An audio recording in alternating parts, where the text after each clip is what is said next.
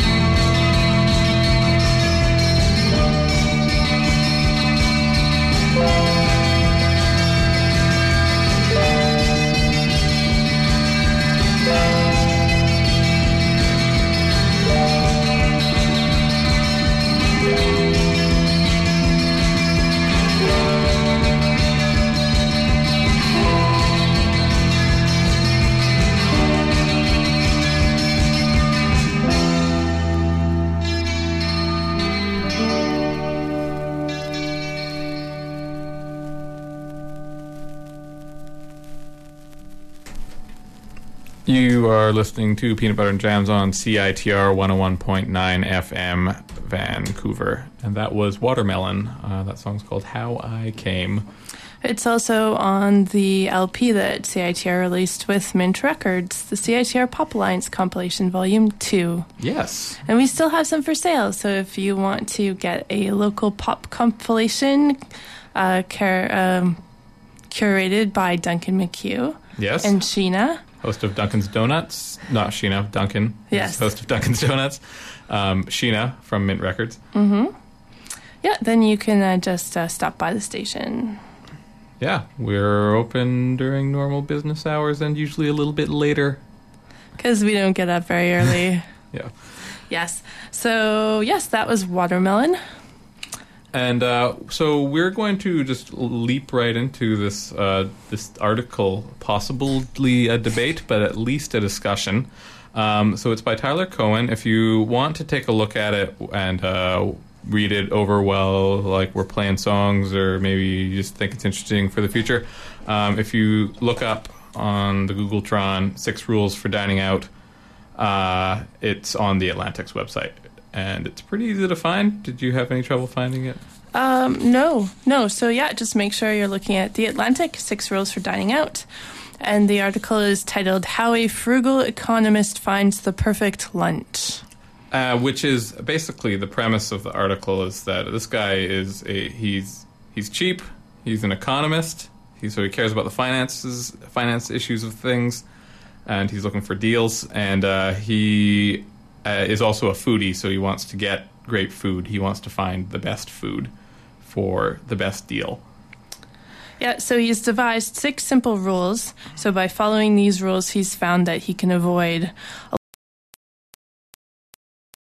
a lot of the pitfalls of dining out.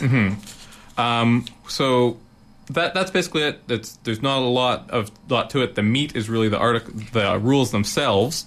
The first of which is, uh, in the fanciest restaurants, order what sounds least appetizing on the menu.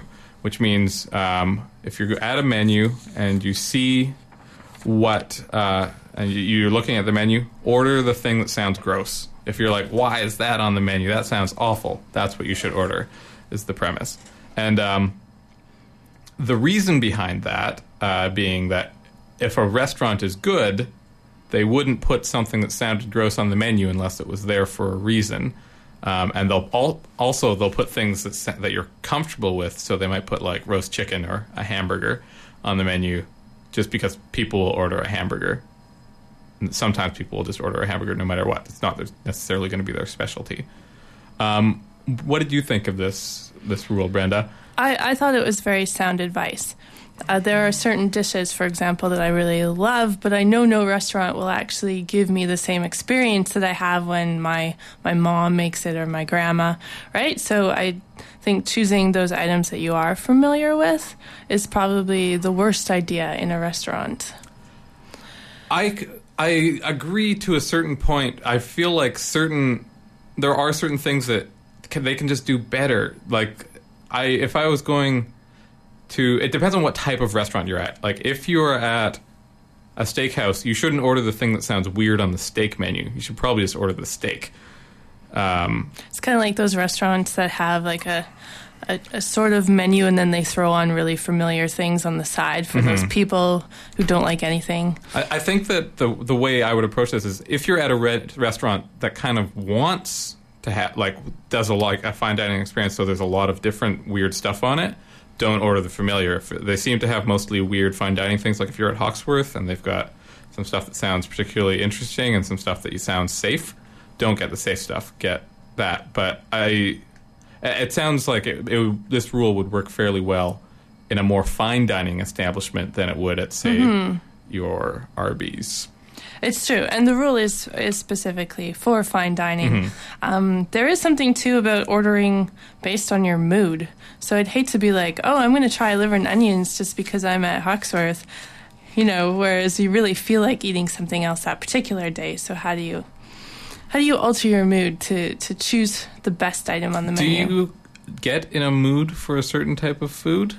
yeah, I totally do. I guess I get cravings, but if I was getting a craving then I would just go to the place that could satisfy that I already knew could satisfy that craving. So you're choosing your restaurant based on what your craving is, as opposed to choosing your yeah. menu If I was item. craving like ice cream, I would go to a, a gelato place. That is fairly specific. Yeah, or, or but if I was craving, um, if I was just craving, if I was craving anything, I probably would pick a restaurant based on that.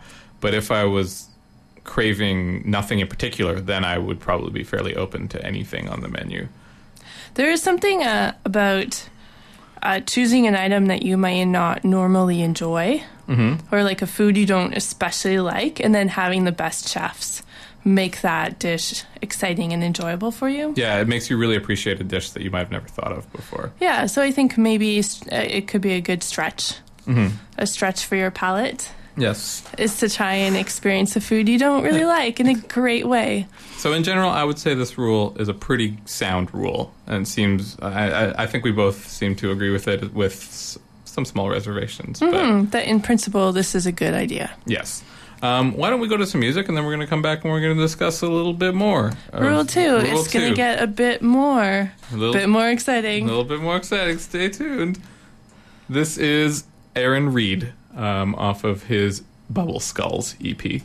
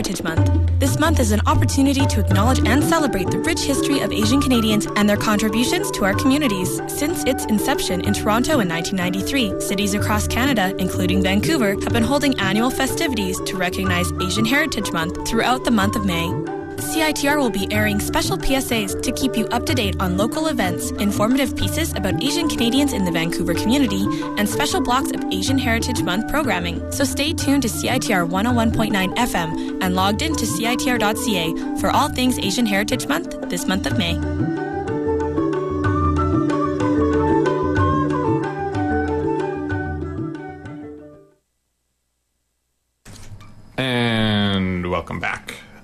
And uh, right at the moment, uh, Brenda and I, uh, hosts of Peanut Butter and Jams, have been discussing um, the six rules for dining out that uh, came out in a recent issue of the Atl- or the most recent issue of the Atlantic Monthly. Um, the set we're on the second rule now, and uh, the second rule is beware the beautiful laughing women. Brenda, do you want to explain this one, or Sure. So the concept in this rule is basically if this restaurant is known for being a social hub with lots of people laughing and trying to impress each other, that it's more of a social hub than a restaurant and that they're paying more attention to their atmosphere than their cuisine. So he basically says, you know, if there's uh, laughing and smiling people full of beautiful women, that you actually want to avoid this place. Now, for pr- from price perspective, that seems reasonable. I've definitely been to restaurants that tend to have more tre- like trendier restaurants, and the price the trendier it is, the price tends to go up. But I've never noticed a qu- decline in the quality of the food.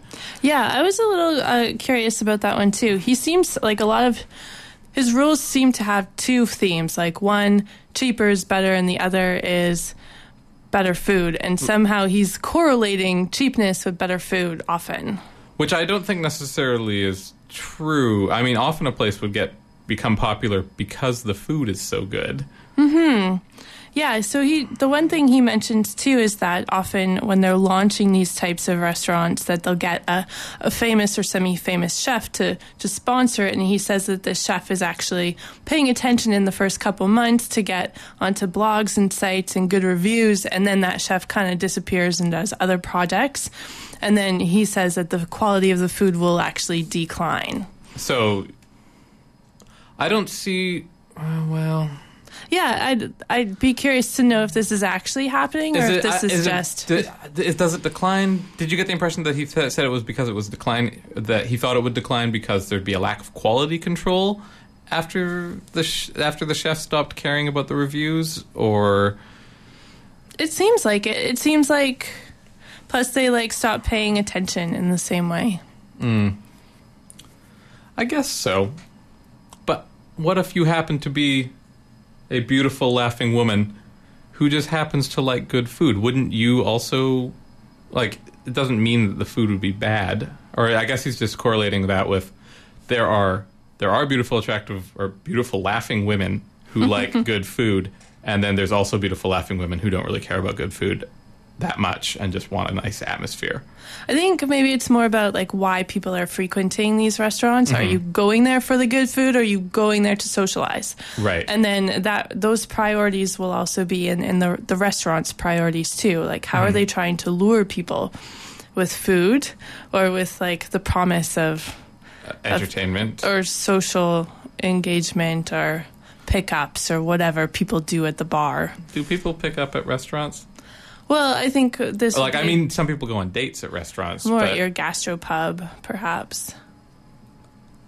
now, Or the to, to be cool, right? I like just- you're hanging out at the atmosphere. I've never been to Bao Bei, but it seems like this would might be the kind of slice of restaurant that he's talking about. yeah, okay, yeah, I see what you're saying there. You know, where you go to be seen and participate in this sort of um this cultured cultured It's about being cu- cultured in regards to food and Mm-hmm. reflecting that, as opposed to being, as opposed to being devoted to just slavishly devoted to the, only the flavor of the food. And it's funny he mentioned too that that uh, quote, he says, uh, You don't want to see expressions of disgust on the diners' faces, but you do want to see a certain seriousness of purpose.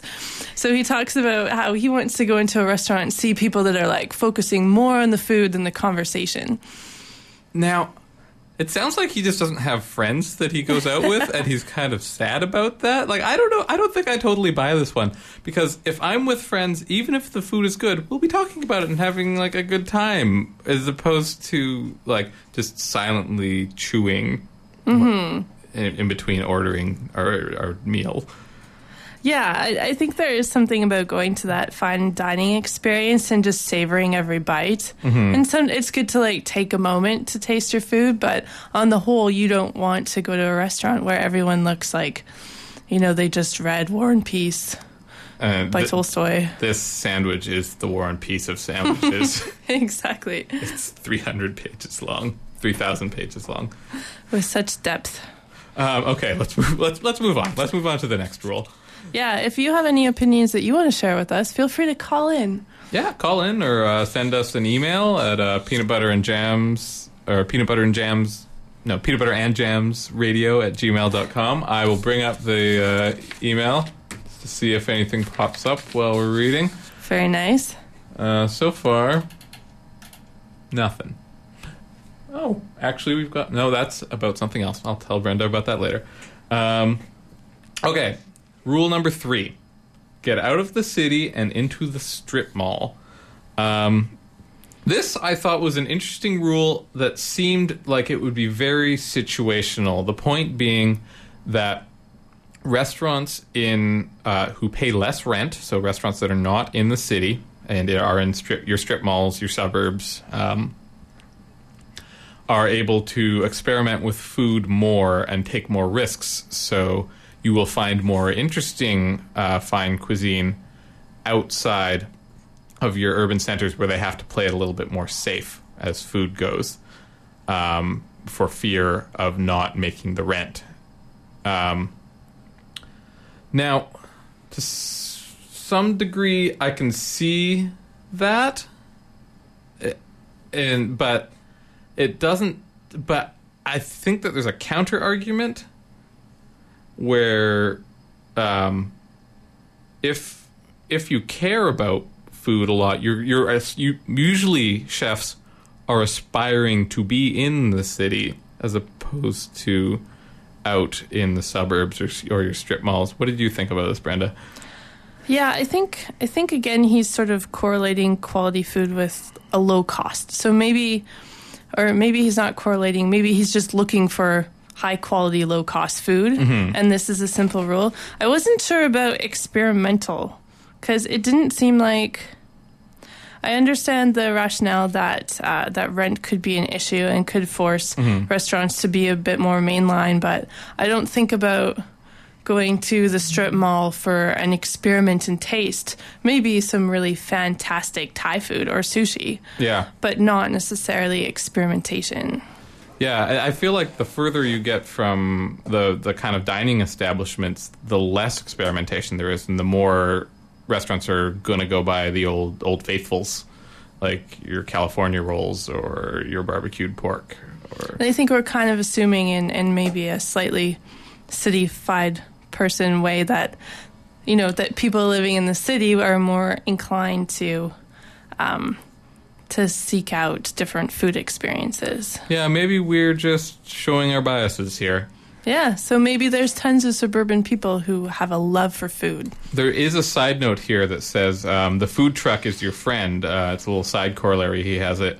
He has on it, um, which t- um, the ultimate, which he makes the point that the ultimate low rent venue is a food truck, um, which I tend to agree with, and I re- and I see it reflected in um, the food trucks in Vancouver right now, where they're usually really good at well some of them i'm not going to say all of them but some of them are just really good at making one thing.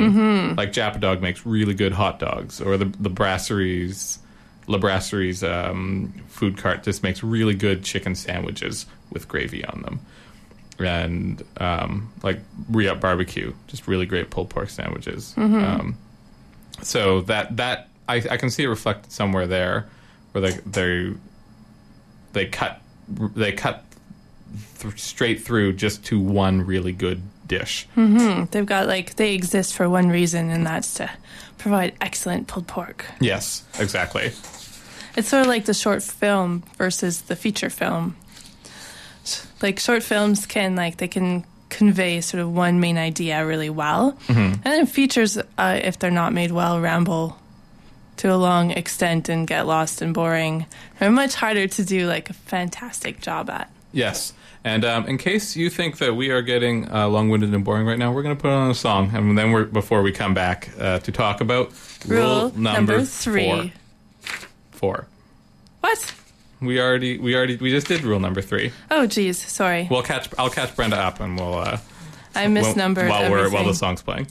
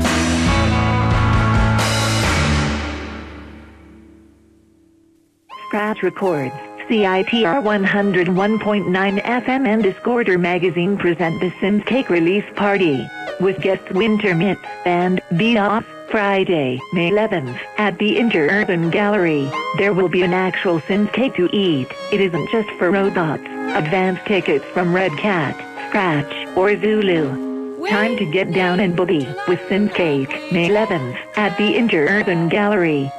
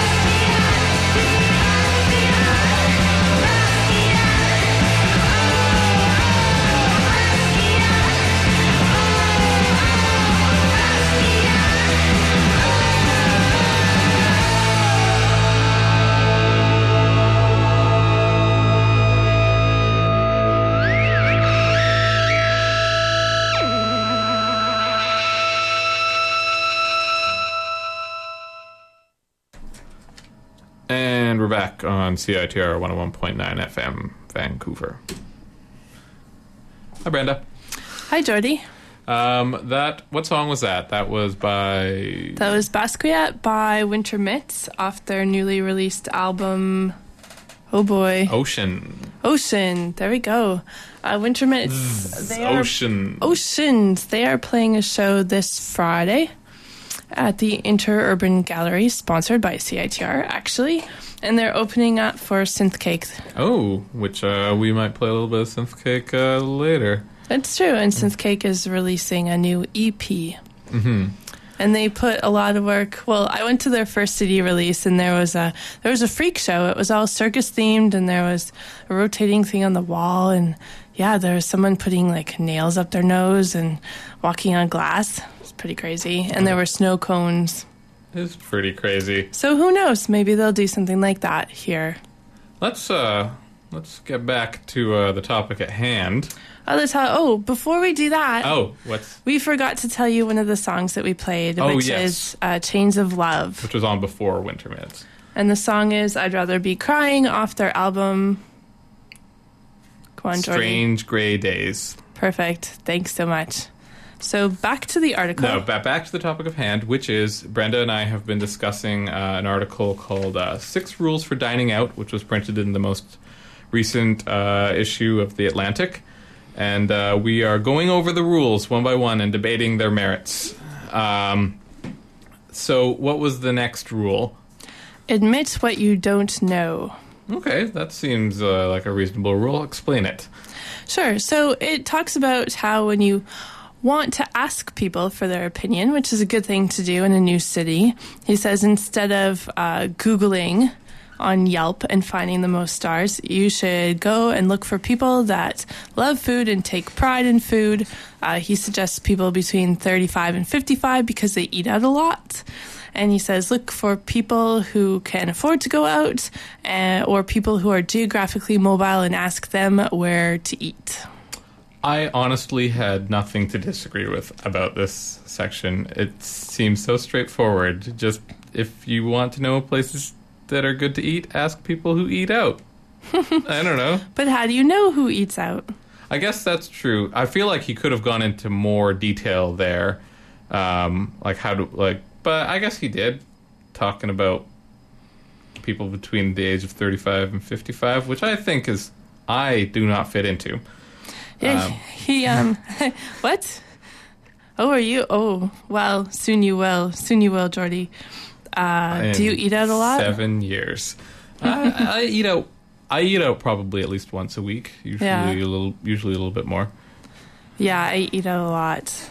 Not necessarily for the purposes of eating out, but for eating in For between. the purposes of eating. eating in Yeah. between the various pieces of my life. Uh, he was a bit specific. Uh, he uh, recommended asking firefighters and actually driving to the fire station to ask them their opinion. This actually seemed overly specific. Yeah, it was funny because I thought firefighters actually spend a lot of time cooking themselves, which means that they would appreciate good food, but not necessarily be out and about. Because of all the fire. yeah, so I guess they would be about fire. Yeah. with a yes, yes, exactly. Well, that's all they do, right? When they say that the there's a huge pecking order about fire food fighters and like who gets to cook. Really? Oh yeah, Wow. We should. we should interview a firefighter. We should interview a firefighter about this. Sounds really interesting. because of Um, the couple of firefighters I've known. There's actually like a pecking order, and they spend a lot of time cooking. But he also mentions cab drivers. Getting back to the topic Mm-hmm. at hand, and regional textbook salespeople. because you know I work with a regional textbook salesperson, and I'll have to ask her. Yeah, I wonder if you're always traveling though, then you'd be in the circumstance where you're always having to look for good eats and not necessarily the person on the ground who knows where those eats are. That's true. You it, feels like if you were a regional textbook person, you might occasionally stumble across one. Like if you're or a traveling salesman of any sort or business person, you might find Or Avon lady. you might have a shallow knowledge of a lot of places, and you might just eat places that mm-hmm. that you're comfortable with, and not spend a lot of time exploring because to you don't have enough time. You could get lost. Like Yeah, it's true. I think he had two other really good tips. Um, one of them was if you ask people for a food tip and their eyes don't light up with excitement, ignore them. Yes, that seemed like a good one. If someone says, "Oh well, um, yeah, there's at like this a there's a place." place down in the corner that has food." Yeah, Yeah, no, no, Yeah, ignore that. Ignore that person. You want to wait till they're like, oh, you have to eat here. It's my favorite. Yes. Yes. And the other thing he said was uh, try and avoid uh, bland Google inquiries, make them more specific, and then you can kind of uh, rustle up the places that less people go to, which is good because we all know that when our, for example, Peaceful Noodle was on the diners and Yes. dives. Now I, whenever I pass it on the bus, everyone's there's always someone who says, not always, but like often someone who says, "Ooh, that place was on Diners, Divers." And I know, and I used to love going to Peaceful Noodle. Now I can't because the lineups are too long. I haven't found it to be that much busier. Really? Before, I don't know. I've still gone and grabbed some food there Okay. a couple times. But anyhow, let's move on to the next point. Yes. Which is, uh, I think, probably the most controversial point in the article, which was exploit restaurant workers. Um, with the point being that you should uh, go to a place uh, where they have they seem likely to underpay or not pay their employees a proper wage, such as a, fa- a family restaurant where everyone's kind of expe- expected to put in their time as a wait staff to help out, or um, uh, people that hire illegal immigrants who are willing to work for a criminally low wage.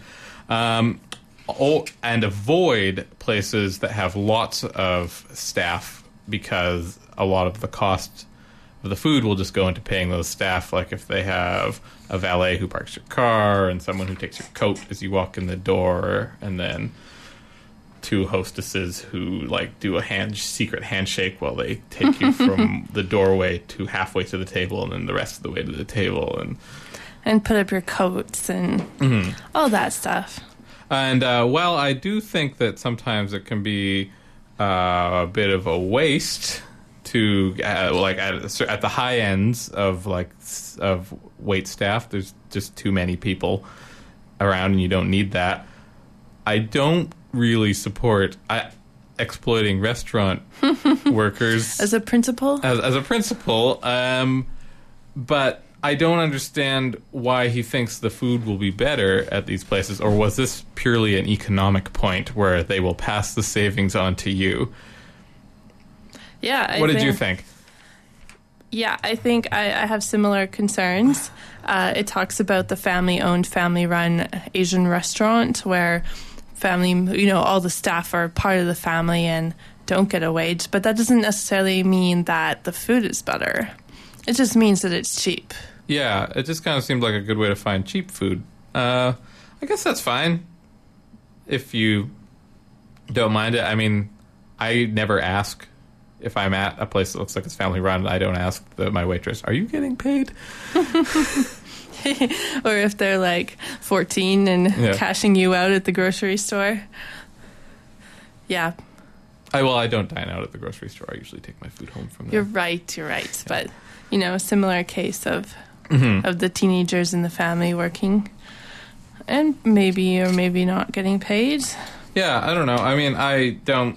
I wouldn't support exploiting workers if I knew that it was going on, but I tend to turn a blind eye if I don't know that it's going on. So I don't know. I just look look for cheap deals. I guess. Mm-hmm. Like ultimately, in a fine dining experience, you are paying for all the creature comforts mm-hmm. at the same time as your food. So yes, mm-hmm. the percentage of of of money is actually investing into the food as opposed to the decor and the staff. Yeah, you could make a case, but you know, there's such a huge margin on top of the actual price of the food that's supposed to be for the expertise and the chef and the mm-hmm. ingredients. And if you look for if you if you are really concerned about the price, you can just look at the price of the menu and before you sit down. It's true. I, I don't know. It seems this rule seems kind of more of about a way that a business could make their food cheaper as opposed to something beneficial to me as a diner. Um, we've got one more rule. do we want to do that now, or do we want to go into some music? Let's play some music. All right, let's play. Uh, let's play something by Hermetic. Um, this song is called "Preventative Arrest," and it is from Hermetic's new album, "Civilized City," which you can find on on Bandcamp and possibly your friendly local uh, music retailers. I'm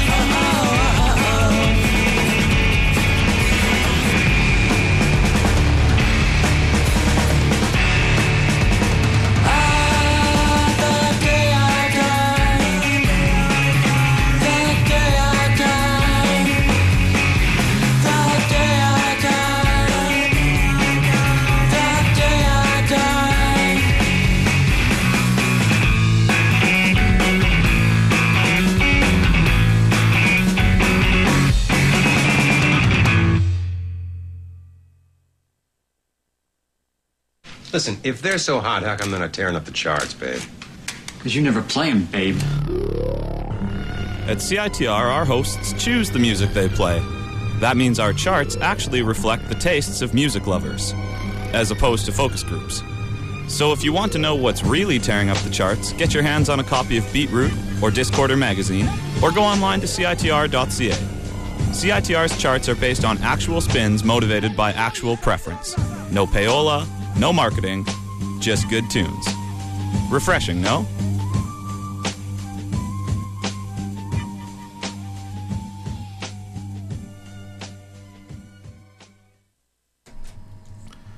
And welcome back. Brenda and I have uh, been discussing uh, an article that recently came out in The Atlantic called Six Rules for Dining Out. Um, it has been the longest discussion we have had on this show, has it not? Yes. And the longest continuously themed discussion. yes, and we are going to wrap it up right now by talking about the last rule um, in this guide. Uh, this guide for finding uh, good deals and good food. Um, and this rule is prefer Vietnamese to Thai. uh, did you want to explain this one? Sure. Uh, there's a lot more in this section than some of the others. Basically, it says that since Thai food is so popular, try choosing um, a cultural food in specific Vietnamese that is uh, less popular and therefore likely to have good, tasty bites at a good price. So why did he say Thai food would be bad because it's popular, or does he? Is the implication that Thai food because it's just so inherently popular? There's a lot of people who will do bad Thai food because they know people like Thai food and will go buy it. Uh, he seems to say that since there's so many Thai restaurants, they're unreliable. So you get bad ones and good ones, so it's it's more of a risk. This rule seems to be the opposite in Vancouver. Really? Well, I don't know. Well, not necessarily the quality of the food, but of the the sheer quantity of restaurants. There's aren't there more Vietnamese restaurants in Vancouver than Thai restaurants? It, it makes sense. Pho is a big thing here. Pho is pretty big here. Yeah. Um, and this might be a regional. Spec- he is an American writer, and I got the impression that he's from New York, um, which may just have a large Thai restaurant thing going on. But we don't. Do we like? I can't think of nearly as many Thai restaurants as I can think of Vietnamese Mhm. restaurants. Yeah, and it, it might be you might be able to compare sushi. Like in sushi in Vancouver is everywhere, Right. And it's cheap, but is it going to be good? I would say that it is reliably good when you have a clumping of. He, uh, he makes this point somewhere in here, but if you have a clumping of like at one type of ethnic food, the bar is raised for all of it. For example, if you if you live in a town that has one Indian restaurant, it's probably and that's it. That's the only Indian restaurant in town. That's probably not going to be a great Indian restaurant. But if you live in a town that has 16 Indian restaurants, they're all going to be competing with each other, and the quality will be. They'll have to push. E- they'll push each other's quality up. And I think the same thing has happened in Vancouver with sushi. I would say that the sushi in Vancouver just that that we could go. We could get good sushi walking into almost any sushi restaurant Because it's so competitive. because it's so competitive here. There's so many different sushi restaurants that are trying to uh, make their mark, and I, I think that that kind of, I, I don't know. Maybe does that not defeat his point? Like if there's Yeah, he that's it's that's sort of a counter argument from another section of his paper that contradicts what he's saying here. Yeah, he's saying that if there's a lot of competition, then the competition will breed quality, um, then push the entire market of whatever type of restaurant is uh, up. Mhm. Um, but at the same time, he's saying because Thai food is so popular that it's bad. Yeah, he gets really specific too about like why Thai restaurants are so great and how because they're so popular that they're becoming uh, that they're making the food too sweet and appealing to the lowest common denominator tastes. So all of this yeah, which doesn't really fit in with his other argument. Yeah, He also compares um he has a corollary that says prefer Pakistani to Indian. So maybe it's just sort of on a ethnic food choice. It's just choose cultures with less. because you'll get something different. But then Yeah. that's they're going to have less competition, so they won't try as hard. It's all very tricky. I don't know. I don't totally agree with this point. Um, I think yeah, there's it's like six simple rules that can help you make a quick decision. One thing I did enjoy about this is that it got me to think about why I choose certain restaurants to pick, which I think is the whole point of this article and why and like why we what we enjoy about eating out, what we look for in Mhm. it. Um, you know, if you've got any uh, comments on this little section that we did, or any you want to express your opinion about the article yourself, if you've read it, um, you can send us an email at uh, you can just find our email on our on the CITR website. Uh, we ha- and you can also find our podcast there, and I, I believe a link to our Facebook page. Yes. and we'll put a link to this article on our Facebook page so that you can read it, find it, and make a comment if you want to. Mm-hmm. Um, anyhow, should we move into some music? Yes, let's play some music. Uh, you are listening to Peanut Butter and Jams on CITR 101.9 FM in Vancouver.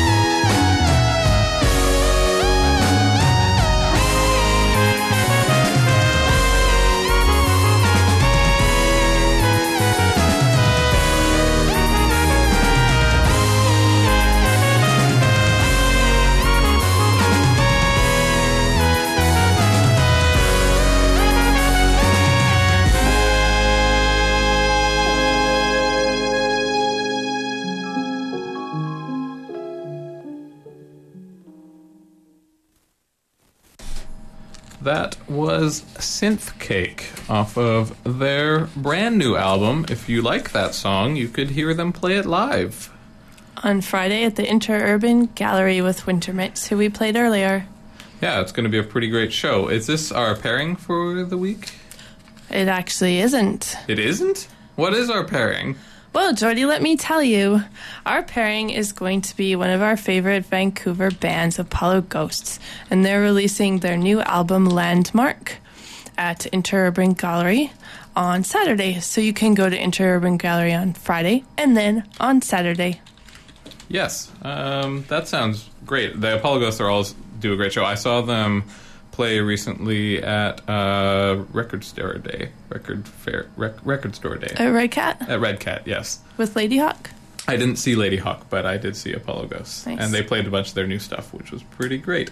Um, They are very engaging live, so I highly recommend that you go. hmm Um, we wanted to play you some of their new stuff. Uh, maybe we might even play more than one song off of their new album, uh, which is called Landmark. Mm-hmm. Um, what did you want to start with? Day of Glory. Sure, let's do that. All right, all right. So this is Day of Glory off of uh, the new Apollo Ghosts album. And stay tuned because we do have a review of uh, Cork and Fin coming up.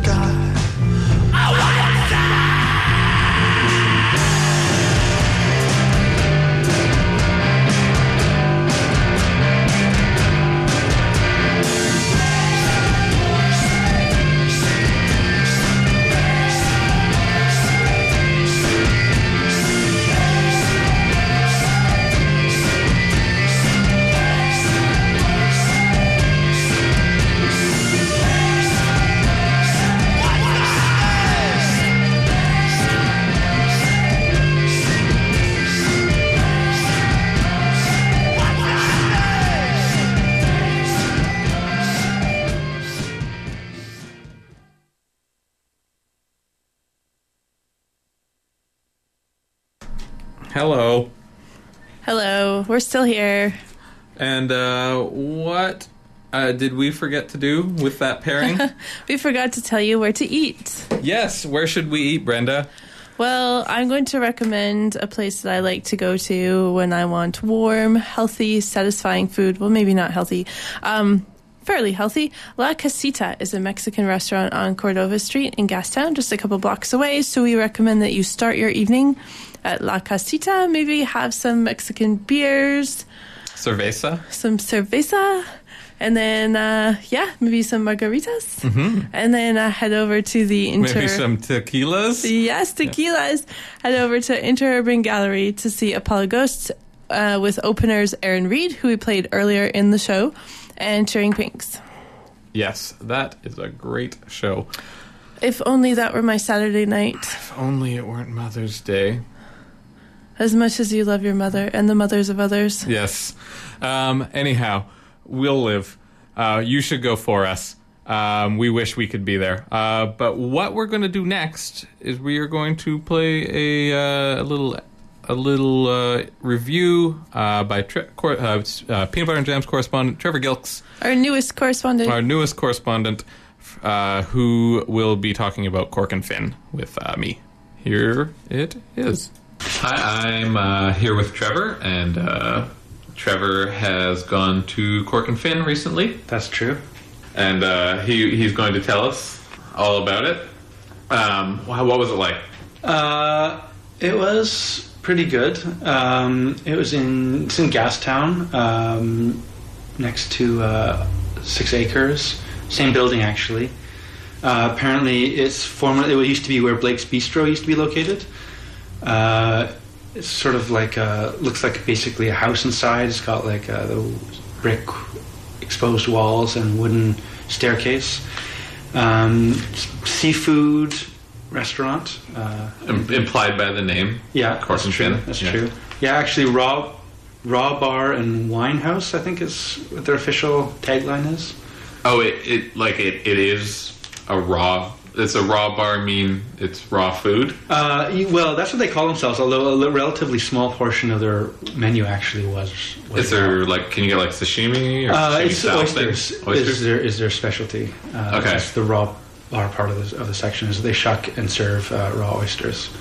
And so it was raw bar and Uh, and wine is their other thing. Yeah. okay. Neither neither which I had. So Okay, so you didn't have anything raw or I wine. did not have anything raw or wine. Okay. Did the wine menu look long? It, it uh, was in a whole separate binder uh, with a lot of different pages in it. So I know very little about wine, so uh, yeah, I don't really know either. I usually just order like the cheapest white. I correction, second cheapest white wine. uh, you worry about that. you don't look cheap. I don't worry about And if you order the second cheapest, then you can. It may they may think that you're ordering that for a reason other than just. But if you order the cheapest, they're always going to assume that you're just ordering the cheapest. I always order the cheapest um, because I assume if a bar is charging me seven dollars a glass, then their seven dollar gla- their seven dollar glass is going to at least be good enough. And they're going to put they're to put a little bit of effort in making their cheapest glass like at least a good enough like wine, like a wine yeah, I guess so. I mean, you're, you're Whereas, like, I would, I would specifically not get the second cheapest wine because I'd be worried that they'd be like, he doesn't want to appear cheap. Like the like the people with me would be like, oh, he picked this because I think most of my friends, if I was going to a bar yeah, and I ordered wine, yeah. They would, and if I ordered the second cheapest one, they would think to themselves, Jordy doesn't want to appear cheap. Whereas if I ordered the cheapest one, they would just say, Well, see, all that's like Jordy. if you go in and you say, "Give me your least, second least expensive wine," then it'll be obvious. But if you order it by name, then there's all kinds of ambiguity as to why you're ordering it. Don't you memorize the menu before you order? Or like think about like why aren't you looking at the menu when when Yeah, other exactly. people order? And you're like, oh, what did they order? Oh, that. And you look at the price. Do you do that? I don't do that. I don't do it all the time, but sometimes I do. Uh, If. I have a menu next to me and I, they order something that's in front of me, I would. But I bet they probably know what the cheapest wine is off the top of their heads, but they probably don't know the whole list. So you order the cheapest one, they probably are registering in your mind that you're cheap or poor. You shouldn't order wine around me because I always memorize the bottom like two or three. So then, no matter what I order, you're going to judge me on some basis or another. I would judge you less if you just ordered the cheapest one. But what if I had a reason for ordering second cheapest? Do you have a reason? You don't know that. Yeah, maybe I do. Maybe, maybe. I, based on this conversation, I don't think you do, other than to not appear cheap. Well, yeah, you're not the person serving me in the restaurant, so. That's true. So you're more worried about the wait staff's opinion. Well, yes, th- Okay. obviously. Okay. Well, yeah, the wait staff are And the most or- judgmental. and or people that you're with. I, I I would be worried about. Okay, the you're, so you're, you're, I'm you're you're very analytical, but I don't think everyone else is equally analytical as you. I mean, I think you're, with you're, you're revealing that you're very self-conscious. With you, you're basically revealing that you're screwed no matter what you order because you know exactly everything and how much it costs exactly. well, I don't I don't remember what it is. everything. If Once you're it- with Jordy, no matter what you order, he's going to judge. He has an opinion on you. anything over like I would say over eight. Oh, if it's like more than two or three dollars more than the cheapest one, I'm not going to look at it. Unless it's the most expensive one, right? Then I'll also remember that. Yeah, but I don't think. I don't think No one orders that. I've never been with anyone who ordered the most expensive thing. I thing. think they just put it there just to show. but I think So- someday I would like to someday be with someone who orders the most expensive thing on You the should menu. go in. You should ask for two bottles of the most expensive they have because I bet they don't have two bottles of it. That would be a classy move if I had a lot of money. Some restaurants, that I think they just have like a bottle like to look good on the menu, Mhm. but they don't. They don't keep it. Anyhow, um, moving on. What did you have while you were at Cork and Fin? Um, well, I ate uh, smoked sablefish um, and a lot of variety of uh, side dishes were shared between myself and the people that were there. How many people were there? Were there? Uh, I was there with six people. okay, so lots of sharing. went on. Yeah, lots of sharing went on. So I had a lot of different things. Although none of us had the uh, the oysters, which is according to the restaurant themselves the the, The signature dish. the signature dish, which I didn't realize at the time. Um, But they just did serve them raw. It's just raw. they did serve them raw. Yeah, I mean, I like raw oysters, but I think that's generally the way it's done. I think they're kind of the same. If I get a raw oyster at one place, it's not going to be that much different than Um, a raw they- oyster they somewhere else, do- are they? They do have different uh, seasoning options for the oysters. though. Okay. Um, So it is a little bit different then. What What are the options? I don't remember there actually. I, I note I noted I wrote down that there are several. That's all I, I Okay. wrote down. Is it kind of like salt and pepper? Like like you can get a spicy option, Uh, they had sauces for them. right? Yeah. So it's mostly sauces. There's nothing that involves cooking or No, no, no. They're all they're all raw. or marinating or anything. Like Yeah, that. they're all, yeah, yeah. They're Okay, all raw. just a little bit of splash of whatever. Yeah. Basically, yeah. Okay. Um, so what did you have in the side dishes? Um, side dishes we had uh, crab mashed potatoes, um, Brussels sprouts with bacon, and lobster salad are the options. Was there anything that you had that was particularly exceptional? Um, this, this sablefish, which I had, was very good. Mhm, Uh, and that was your main. That was the main one. Yeah, yeah. Um, it was like really uh, creamy, Mhm. uh, poached in milk, according to the, the uh, menu. Mhm. Um, it was really soft uh, and very extremely rich, uh, and a lot of. It didn't taste very fishy, which is usually what I don't like in, in smoked fish.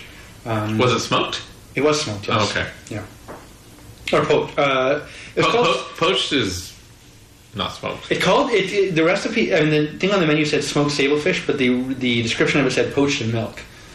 So it might have been a smoked fish that was then poached. yeah, I don't know exactly how they did it. Because you can cook a smoked thing. It didn't. It didn't taste very smoky, but it, Okay. it tasted very good. The milk might have kind of cut the smoky flavor out Yeah. of it a little bit. Yeah, probably. Yeah. And it had a mustard sauce, uh, which was very good as well. hmm Okay. Um, who would you recommend taking to this kind of restaurant? Um, More of a day restaurant, more of a group restaurant? yeah, anything, better for the sharing? anything, anything really. Would you bring your kids? Uh, and not a I kid. know not that a you have kids, Not a kids restaurant. Yeah, Okay. I would say it would be inappropriate for a children's birthday party. Okay. They would be very disappointed. They would just say, where's the giant person in a mouse suit? Yeah, and they would complain about the food. I, I, I imagine, especially the portions. Uh, they would probably complain about that and the lack of, you know, Small portions then? Yeah. Um, almost everything? yeah, basically everything. Uh, the the they divide the um, the main course sort of into three sections. There's a cold and a there's cold and hot, and then there's like a raw section basically, Mhm. uh, and they're like 15 to 20 each, um, and they're about the same size as the side dishes. Right. uh, which is not very not very big. It's more uh, size wise. It would, I would say it's more tapas style Mm-hmm. Um, in terms of what you get. Right. Um, but the prices would suggest that you would get a lot more. Uh, So, good food, but a little bit pricey? yeah, Yeah. basically. So, make more if you're trying to impress the Uh, I would say yeah. Well, not necessarily pricey, but just less, just small portions. Right. Yeah. Okay. So, not if you're super hungry. Yeah, exactly. Go to Old Spaghetti Factory Well, you probably right have next to. to it. Yeah, you, you'd probably end up treating it more like a tapas restaurant than like a like an entree. Mm, right. Yeah. Um, would you go there again? Uh, yeah, I would go there again. Yeah. Uh, would you, would you choose it over over other restaurants? Oh, it depends what the other options were, but probably. If, if you were, it what- was let's say you that I- pick the you pick the options. Uh, if it was someone that I was trying to convince that I was a classy person, I would probably pick it. Okay, that, that's a good that's a good uh, value like Yeah, a and good descriptor this- of the restaurant. And order the third cheapest wine.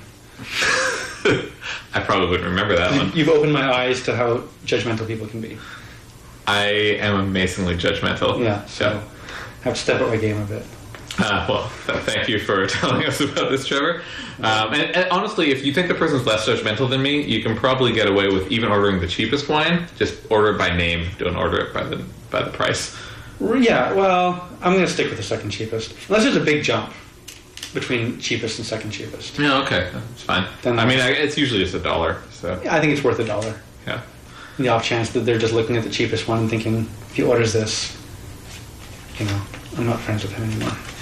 I don't know if people would do that. You never know, Jordy. it's true. You never know. Um, if you are interested in checking out more of Trevor's talking, but in word form, uh, he has some blogs on the internet that you might be interested in. Uh, everywoodyallenmovie.com and everystevenseagalmovie.com. Thank you for talking to us, Trevor.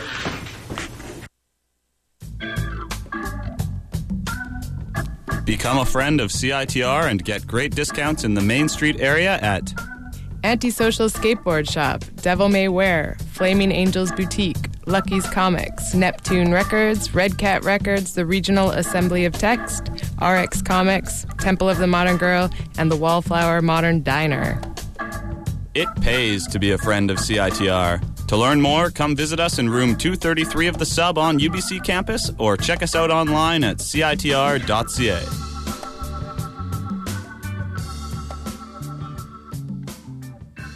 Have you heard of the newly opened NSCS Discovery Restaurant at 1515 Discovery in Jericho Park?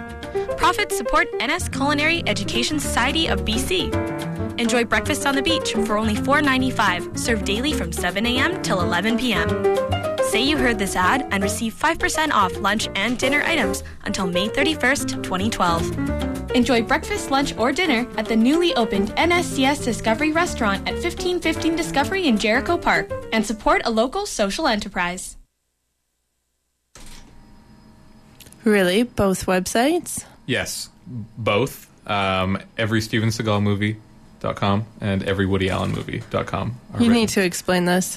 Um, so, uh, Trevor, who just uh, did the piece on Cork and Fin, uh, had a hankering to be an expert on Woody Allen. So he started a website for everywoodyallenmovie.com, and he has gone through each one and written fairly in-depth reviews of each movie as he watches them in order from start to finish. He's at pretty. He just reviewed like Scoop, so he's almost caught up. Um, and but then about halfway through it, he thought he was becoming too serious, so he started every Steven Seagal movie.com. Um, and in that, he just did Exit Wounds was the last one I remember, and uh, so he's getting caught up in that too. How many Steven Seagal movies are there? Not as many as there are Woody Allen movies. Yeah, I was thinking so. But there are still some. There's uh, he. I don't know. I think there's like Just tw- enough twenty to balance him out from I think Woody there's Allen. About Twenty. I don't know. Uh, Check check out the website. It's really Okay. funny. I will do that. Um, what should we do now? Should we play another Apollo Ghost song? Yes, please. All right. So what's this one called? This one is called Violet Margaret. Violet Margaret by Apollo Ghost off their new album Landmark. The girl I knew at the factory was trying to hit onto me. I was sure that she loved me so much when she cornered me in the bathroom stall and asked if I want to kiss her. I said that I couldn't kiss her. She didn't understand English, and that's all that I could have said. But all of us have got to be kind to the lust, and I couldn't love her.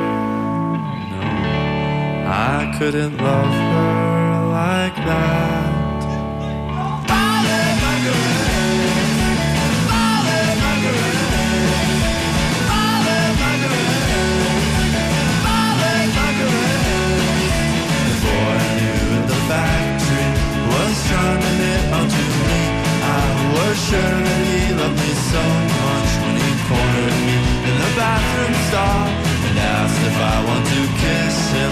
I said that I couldn't kiss him. He didn't understand English. That's all that I could have said. But all of us have got to be kind to the rest.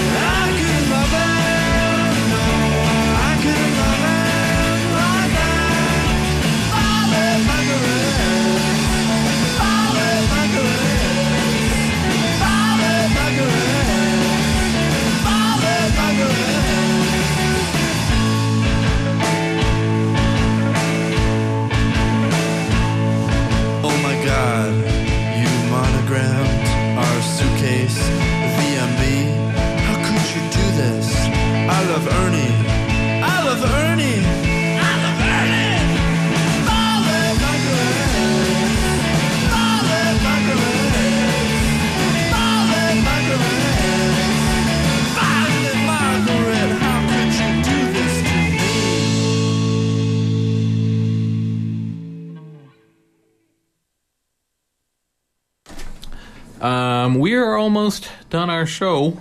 I know you're really sad about that. I am really sad. Or were you talking to the audience? Everybody. Everybody. Everybody's really sad. We're all really sad. Except that we're all really hungry too. Yeah, actually, I- we, Brenda and I were talking with, about how horribly timed our show is because it's right at dinner time and we're always starving by the end of it because we spend the entire time talking about food. And even, you know, even if we can grab a bite, it's not going to be a good bite. It's going to be like crappy pizza. Uh, Although the pizza's pretty good downstairs, but still. I like Power Squared, but yeah, we should we should think about getting something something good to eat. yes.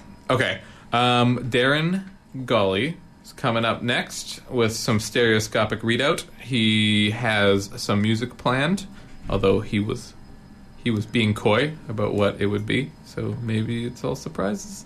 Surprise. Surprise. But regardless, he does a good show and just came back from Austin. But I think you heard about that last week. Yeah. He went to the Psych Fest. Uh, coming up after that is live from Thunderbird Hill, hosted by Ben Lai and company. And there's probably a live band playing, but we're not sure who it is. Oh, we should have asked Ben. He's in the other room. But we have to talk. We have to talk, or we could play a song. We have three minutes. Yeah, let's play another Apollo Ghost song. You want to hear another Apollo Ghost song? I do because I love them so much. Not only are they great people, but uh, I just find their songs tell such great, interesting little stories. What's what song do you want to hear? And there's a lot of tempo changes, so it's always interesting because something like the narrative is always changing. Uh, have we heard the the USA song yet? I'm in love with the USA. Yeah, let's play that one. All right, let's do it.